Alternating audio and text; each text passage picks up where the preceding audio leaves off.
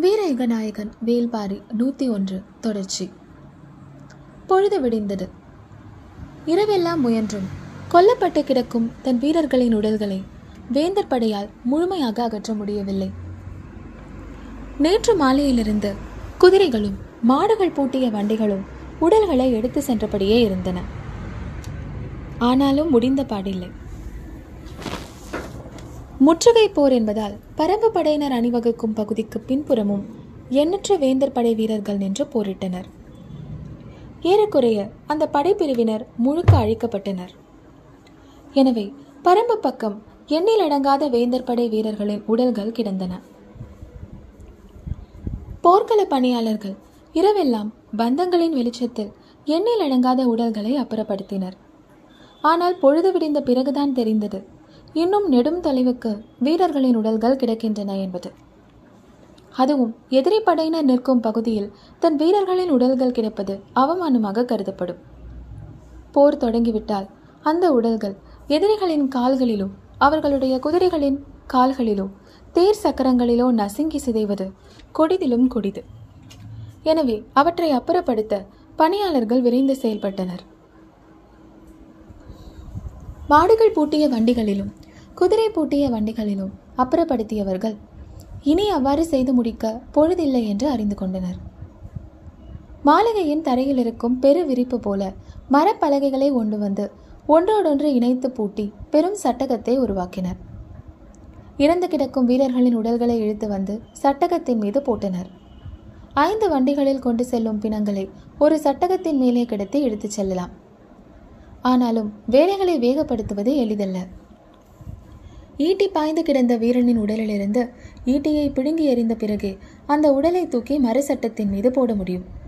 இல்லை என்றால் அடுத்த உடலை தூக்கி போட அது தடையாக இருக்கும். ஒவ்வொரு உடலிலிருந்தும் ஈட்டியை இழுத்து பிடுங்க வேண்டியிருந்தது. எல்லா உடல்களிலும் எண்ணற்ற அம்புகள் தைத்து கிடந்ததால் அவற்றை அப்புறப்படுத்துவது எளிய செயலாக இல்லை. அம்பு முனையின் இரு காது பகுதிகளும் மிக கூர்மையானவை. தசைகளையும் நரம்புகளையும் இழுத்து கொண்டுதான் வெளியில் வரும். மருத்துவனால் கூட அதை வெளியில் எடுக்க முடியாது. ஆனால் போர் பணியாளர்களோ கைகளுக்கு சிக்கியவற்றை எல்லாம் பிடுங்கி எறிந்து உடல்களை தூக்கி மறுச்சட்டகங்களில் போட்டனர். வேலை வேக வேகமாக நடந்தது. இரண்டு ஆள் உயரத்திற்கு உடல்களை குவித்தனர். மர சட்டகங்களை இழுத்துச் செல்ல யானைகள் வந்தன. போர் பணியாளர்கள்தான் தாக்குதலின் தன்மையை கணிப்பவர்கள். ஒவ்வொரு நாளும் தாக்கொண்டு கிடக்கும் ஒவ்வொரு வீரனையும் வைத்து தாக்குபவர்களின் திறனை மதிப்பிடுபவர்கள். இன்றைய நாளில் வேந்தர் படையின் எண்ணில் அடங்காத கவச அணி வீரர்களின் கழுத்து பகுதியில் அம்பு பாய்ந்து இறந்து கிடந்தனர்.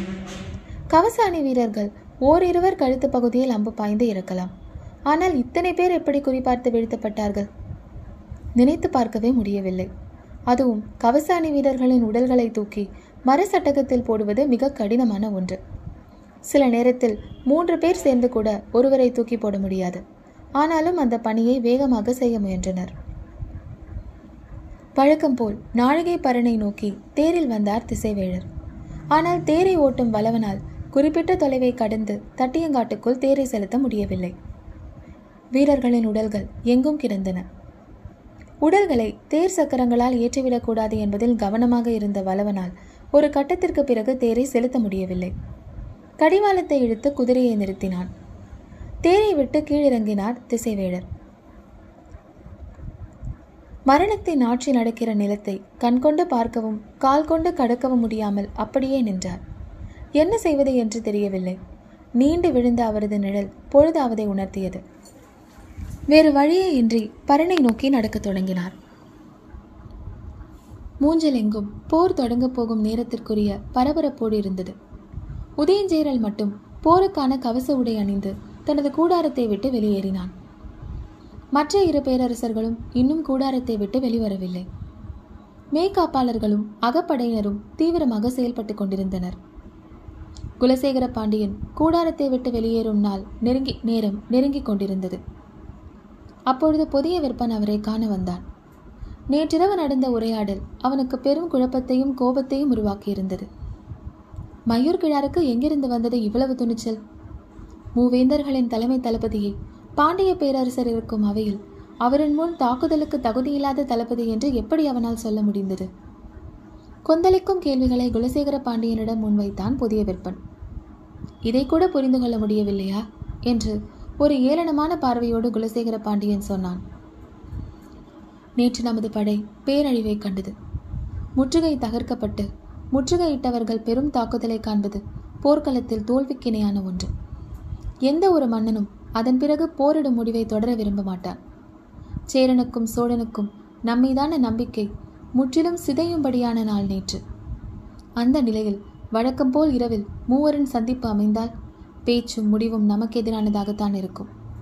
அதை மாற்ற வேண்டும் என்று சிந்தித்தேன். மயூர் கிழாரை அழைத்து அவையில் மூவேந்தர்களின் அனைத்து தளபதிகளின் மீதும் கடும் குற்றச்சாட்டை முன்வைத்து பேசு என்றேன்.